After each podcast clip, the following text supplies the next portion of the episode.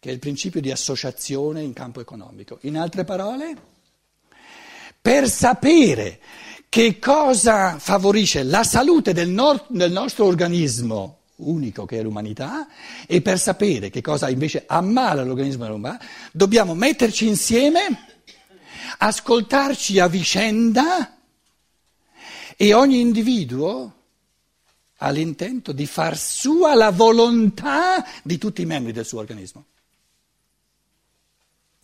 Una volontà concertata. I fabbricatori di macchine in Giappone, in Europa, in America si mettono insieme e dicono: per l'umanità nel suo insieme, per la sua salute, per la terra nel suo insieme. Ci sono più o meno, poi le cose vanno verificate, vanno modificate, eccetera, ma ci sono più o meno il numero giusto di macchine, o abbiamo già 3 volte più macchine di quanto la Terra, con tutto l'ossigeno, con tutto che va scaricato, eccetera, può sopportare. In altre parole, la decisione, quante macchine vanno prodotte nell'umanità, è umana soltanto se è il risultato di una volontà concertata, organica,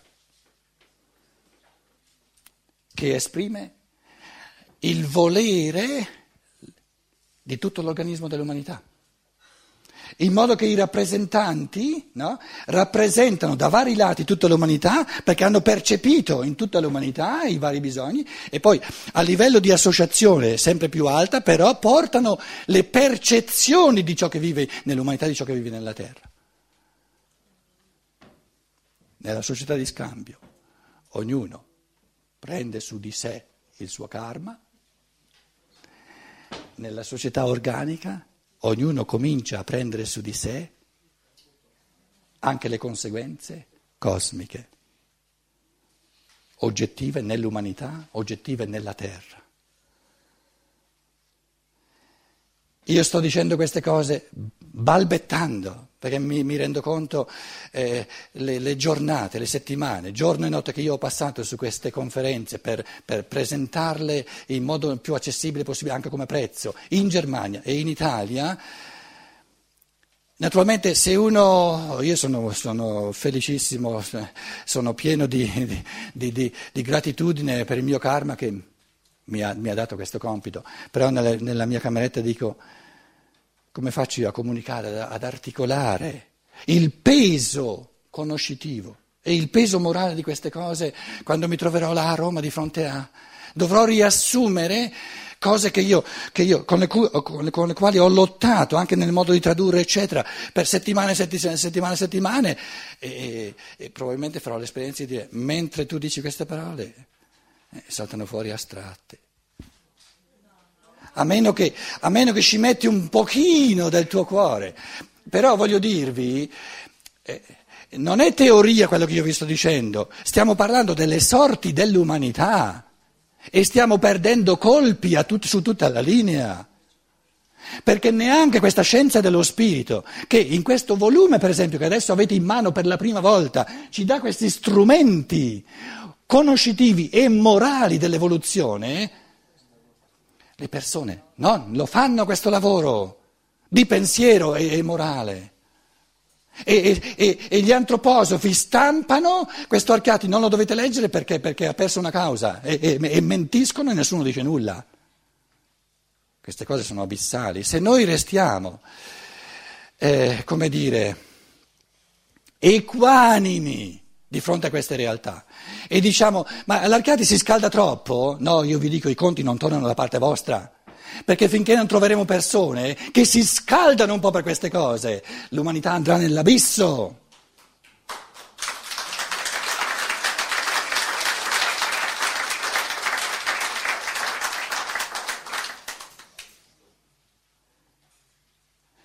Allora, 24, Tommaso, uno dei 12, chiamato Didymos, è l'uomo spaccato, è gemello ma è l'uomo spaccato, i gemelli sono 2 spaccati, e la parola greca significa spaccato in due, didymos, dimezzato. Chi di voi vuol farlo, c'è la fenomenologia più bella, il Faust è la fenomenologia più bella letterariamente, anche artisticamente espressa, dell'uomo in quanto tale. C'è una fenomenologia dell'uomo spaccato che è nei drammi misteriosofici di Rudolf Steiner, i 4 drammi. E Giovanni Tommaso si chiama Giovanni Tommaso, sono le 2 parti, Giovanni è l'uomo spirituale, Tommaso è l'uomo materiale, no? Però sono spaccati.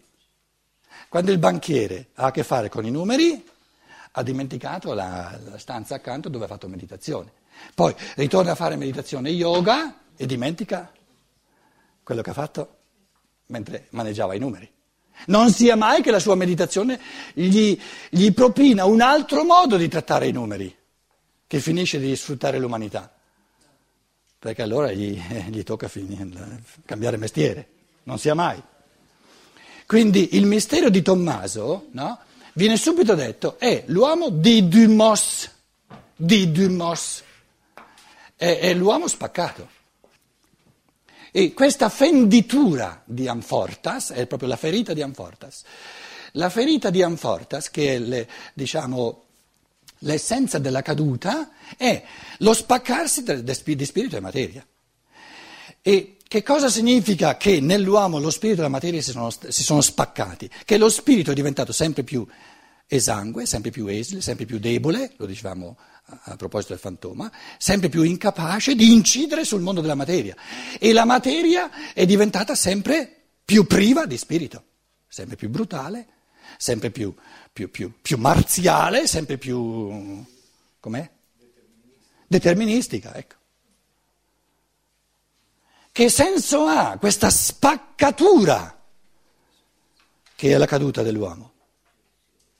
Di dare all'individuo umano il bellissimo compito, che uno migliore non esiste, di riportare insieme lui nel suo cammino di pensiero e nel cammino del suo amore, di ricongiungere, di riarticolare l'uno nell'altro, organicamente, lo spirito e la materia. Uno spirito che non incide nel mondo della materia è disumano e disumanizzante. È una materia, un modo di trattare la materia, priva di spirito, addirittura negando lo spirito, deridendo chi parla dello spirito, è altrettanto disumano. Umano è l'abbraccio organico di spirito e materia. E la forza del Cristo, l'essenza del Cristo, è la mediazione tra polarità. Questo Tommaso, che è l'epitome dell'uomo caduto, dove spirito e materia, come 2 sponde dell'essere, si sono spaccate, con la fiumana dell'anima che ci passa in mezzo, in modo che non si riuniscano più queste 2 sponde, è l'uomo che aspira a rimarginare la ferita dell'evoluzione. Tommaso Didymos. E quindi dice: non me basta che abbiate visto in televisione lo spirito, voglio toccarlo con le mie mani di materia, lo voglio vedere all'opera nel mondo della materia, allora sì che è lo spirito suo, perché come io l'ho conosciuto per 3 anni non era lo spirito del Buddha che disdegna la materia come non realtà, ma il Logos che si è incarnato, che è diventato carne nella materia, non per disdegnare la materia, non per lasciare il mondo della materia, ma per redimere la materia spiritualizzandola. E per redimere la materia spiritualizzata bisogna, giorno per giorno, intriderla di spirito, finché la scienza dello spirito cosiddetta non diventa fattore di economia. È un'evasione disumana che favorisce il potere, lo rende ancora più micidiale, ancora più disumano. perché colui che dice però io ho la scienza dello spirito trova ancora più ragione per dire sì, però nella vita reale non ci si può far nulla. Il fatto che lui poi nella sagrestia della vita coltiva la scienza dello spirito gli avalla ancora di più, gli porta via gli ultimi rimorsi di coscienza. Perché colui che non ha la possibilità di coltivare la scienza dello spirito nella sagrestia della vita, perlomeno ha ancora l'elemento sano di un minimo di rimorsi di coscienza. Ma chi ha la scienza dello spirito non ha più rimorsi di coscienza neanche di fronte a stampare menzogne, a stampare calunnie. Lo fa perché lui ha la scienza dello spirito. E Steiner dice, se questa scienza dello spirito non la fate vita, è meglio che la lasciate da parte?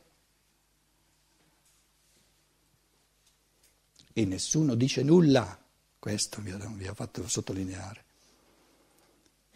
perché l'ho preso come un sintomo, non perché un sintomo che vi ho evidenziato, perché sono in grado di darvi tutte le informazioni che ne fanno parte. Però è stato stampato in primavera, non siamo più in primavera. E non risulta che qualcuno si è fatto sentire, o si è dato da fare per andare a vedere qualche documento, perché queste cose sono state pubblicate in tedesco nel Goetheanum 3 volte, dove c'era scritto che hanno fatto ricorso, fa ricorso, scusate, chi ha perso la causa, non chi l'ha vinta. E poi ha ritirato il ricorso, c'era scritto sul Goetheanum. Comunque non tutti hanno ricevuto quello, io non l'ho ricevuto. Io sto parlando di quelli che l'hanno ricevuto, quelle sono le pecorelle, io non sto parlando di te. Io sto parlando delle pecorelle che devotamente lo leggono, perché se non ci fossero pecorelle che lo leggono non lo stampano, scusate.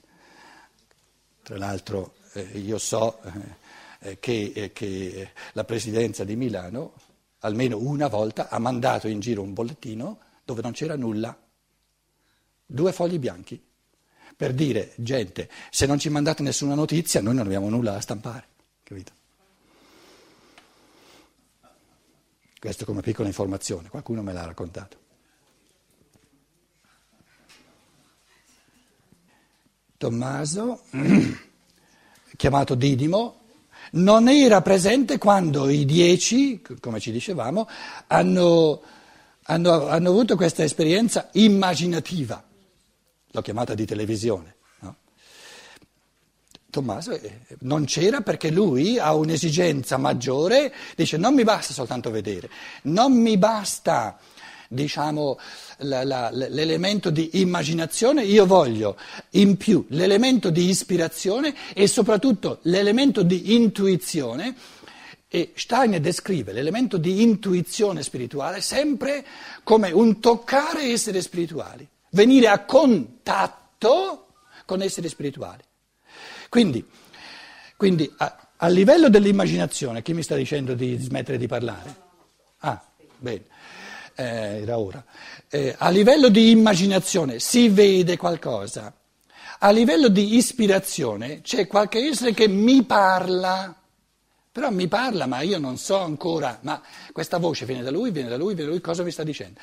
Poi il gradino supremo della conoscenza spirituale, come anche nella conoscenza fisica, è di individuare degli esseri, perché gli esseri sono l'origine ultima, oltre non si può andare, di tutte le parole e di tutte le azioni. E questo venire a contatto con gli esseri spirituali, che è il livello intuitivo, viene sempre espresso con la fenomenologia, con la terminologia del contatto fisico, che è il termine del tatto. Se io non lo tocco, io non vi credo che è lui, lo voglio toccare con mano. In italiano diciamo toccare con mano. Che differenza c'è tra toccare con mano e vedere? Finché vedo, è una fata morgana, è un fantasma, è il logos, ma non ancora il logos, incarnato nella carne. Per essere sicuro che è il logos nella carne, devo toccarlo. Ecco il mistero del fantoma. Dove ciò che è spirituale entra nel cosiddetto mondo della materia. La spiritualità avulsa della vita, il motto della spiritualità avulsa della vita è non mi toccare, soprattutto non mi toccare la vita. E questa struttura mentale è altrettanto disumana quanto una cellula, un organo dell'organismo che dicesse agli altri organi non mi toccare. Come? Ha detto il Cristo. No, non mi trattenere. Perciò adesso a Tommaso dice toccami. Perciò è stato tradotto erroneamente da un cristianesimo che ancora non capiva le cose. Ve l'ho sottolineato, alla Maddalena non dice non mi toccare, dice non mi trattenere, non mi avvinghiare. Invece a Tommaso, ve lo dicevo, adesso ci arriviamo, Tommaso dice tocca, tocca, tocca, col dito e con tutta la mano. 25, gli altri discepoli gli dissero, e oracamen, abbiamo visto il Signore. Non l'hanno toccato. Cos'è il vedere senza toccare? Goduria, autogodimento. Basta che non mi tocchi. Soprattutto che non mi tocchi il portafoglio, per esempio. Io ve l'ho detto, sono venuto per toccarvi il portafoglio, sennò, se non vi tocco il portafoglio, non venite a dirmi che le mie parole vi hanno toccato.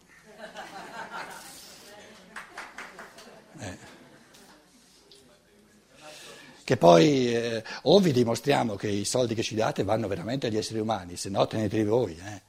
Io vi tocco il portafoglio per dirvi se non ci date una mano questi tesori non toccheranno l'umanità, non ci date la possibilità di toccare veramente l'umanità, perché non li possiamo né stampare né...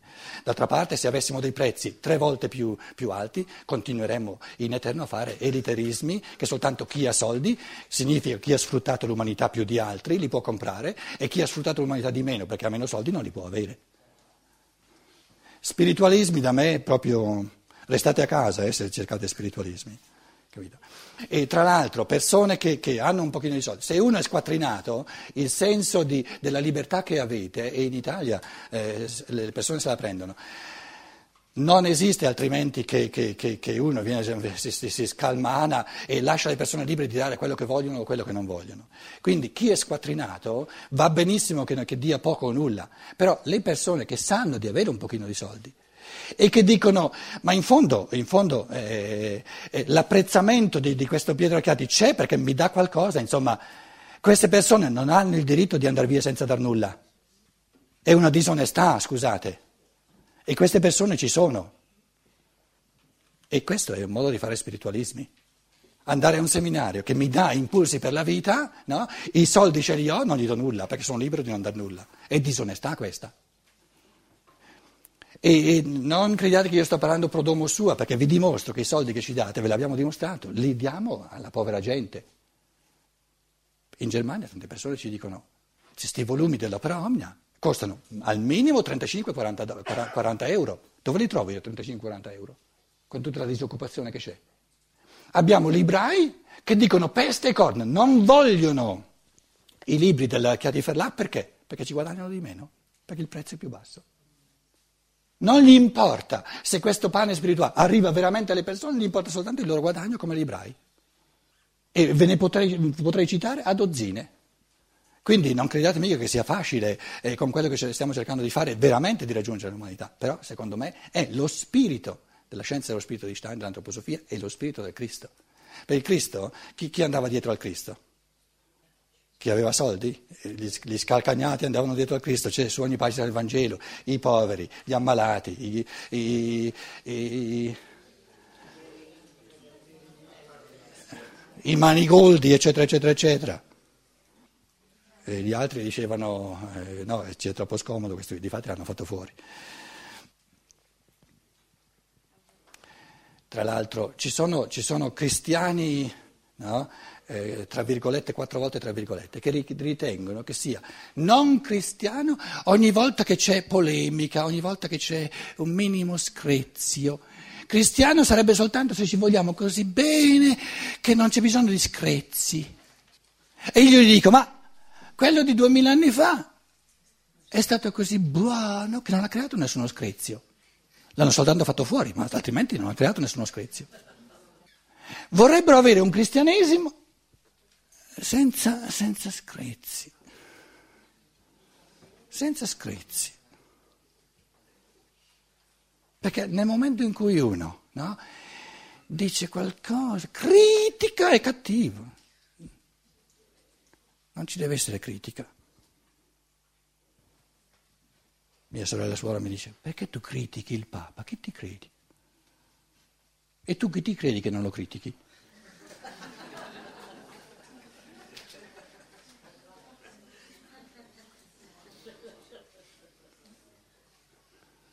Un individuo 2000 anni fa ha creato un putiferio tale, ma contrasti tali, insopportabili, che l'hanno ucciso. E adesso oggi vogliono avere un cristianesimo tutto bello, conciliabile, pappa e molle, papà. Chiamatelo tutto quello che volete, ma non cristianesimo. Gli altri discepoli gli dissero, abbiamo visto il Signore. Uno è andato a messa e dice, ho visto il Signore. Bello. Ho visto qualcosa di bello. Che bello. E proprio perché si sono beati, Tommaso non c'era. È il tipo che non gli basta bearsi a vedere qualcosa, la televisione. E lui disse a loro, oh, adesso arriva il Tommaso, eh? Io mi sono proposto di rivalutare il Tommaso, perché è sempre stato nella Chiesa condannato come uno che non crede. Allora bisogna fargli un'apparizione del risorto tutta per lui, no? Di Medjugorje, in modo da portarlo a credere, no? È come il Giuda che è stato messo all'inferno per tutta l'eternità, e adesso insomma arriva la scienza dello spirito a rivalutare un pochino il Giuda, ma ce ne vorrà di tempo, perché senza condannare il Giuda poi alla fine dobbiamo condannare un po' tutti, e allora le cose diventano pericolose, no? Giuda sì, lui è cattivo, io invece sono a posto. Allora questo Tommaso dice, ode eipen autois, disse loro, e an me ido. Se io non vedo nelle sue mani la ferita dei chiodi, e se io non getto il mio dito nella foratura dei chiodi e non getto la mia mano nella foratura del costato, non crederò. Non mi importa nulla quello che voi avete da dire. Mi convince soltanto l'esperienza mia, diretta. Tommaso è l'uomo che si fonda sulla sua esperienza, non sulle imbambolature dei veggenti, o addirittura quelle degli infallibili, perché hanno il telefono diretto col Padre Eterno. Certo, è l'intuito del pensiero. O mi convinco, a me serve soltanto ciò che mi convince in chiave di pensiero mio. Te puoi da fuori darmi un aiuto, incitarmi, eccetera, ma non ti permetto di sostituirti al mio processo di pensiero o addirittura sostituirti alla mia esperienza. No, i pensieri li voglio fare io. Casomai tu mi metti in mano informazioni, eccetera, cose che io posso leggere, però i pensieri li faccio io, mi puoi, com'è? Ecco, mi puoi mettere a disposizione percezioni che io altrimenti non avrei, però i pensieri me li voglio fare io e le esperienze, le azioni le voglio fare io. E vi dicevo, il mistero del dito, tra l'altro una cosa molto bella, dactylos in greco. In tedesco tutta la terminologia del pensare è la stessa, proprio etimologicamente la stessa, denken, dök, proprio questo penetrare col pensiero nella realtà, però senza entrarci ancora moralmente. È il pensiero che con l'intuito conoscitivo precorre il cammino che poi moralmente si deve fare passo per passo. E nella fenomenologia del dito che indica la direzione dell'evoluzione. Quindi è un processo di pensiero. Indicare l'indice, il dito indice, che indica, indicare, anche in latino, indicare, dactylos. Quindi questo dito di Tommaso che indica la direzione e soprattutto la meta dell'evoluzione è il processo di pensiero che prima dobbiamo capire in chiave di pensiero qual è la direzione, l'inversione di marcia dell'evoluzione e soprattutto quali sono le mete dell'evoluzione, nella misura in cui il pensiero addita col dito queste quattro ferite dei chiodi, no? che la direzione dell'evoluzione è di trafiggere tutta la materia per trafiggere il cuore allo spirito, in modo da farla risorgere, non da disdegnarla e lasciarla indietro, ma da farla risorgere nello spirito. Questa è la direzione dell'evoluzione indicata dal dito di Tommaso, che entra dentro nel foro dei chiodi che trafiggono le mani e i piedi dell'essere di luce e dell'essere di amore. Nella misura in cui il dito addita in chiave di pensiero la direzione e soprattutto la meta dell'evoluzione, le mani, le azioni, le opere, i passi, quindi l'evoluzione morale giorno per giorno, si mettono in cammino in questa direzione, per farla propria non soltanto a livello conoscitivo, che anticipa nel pensiero i passi e le azioni che vanno compiute con le mani, ma le compie giorno per giorno.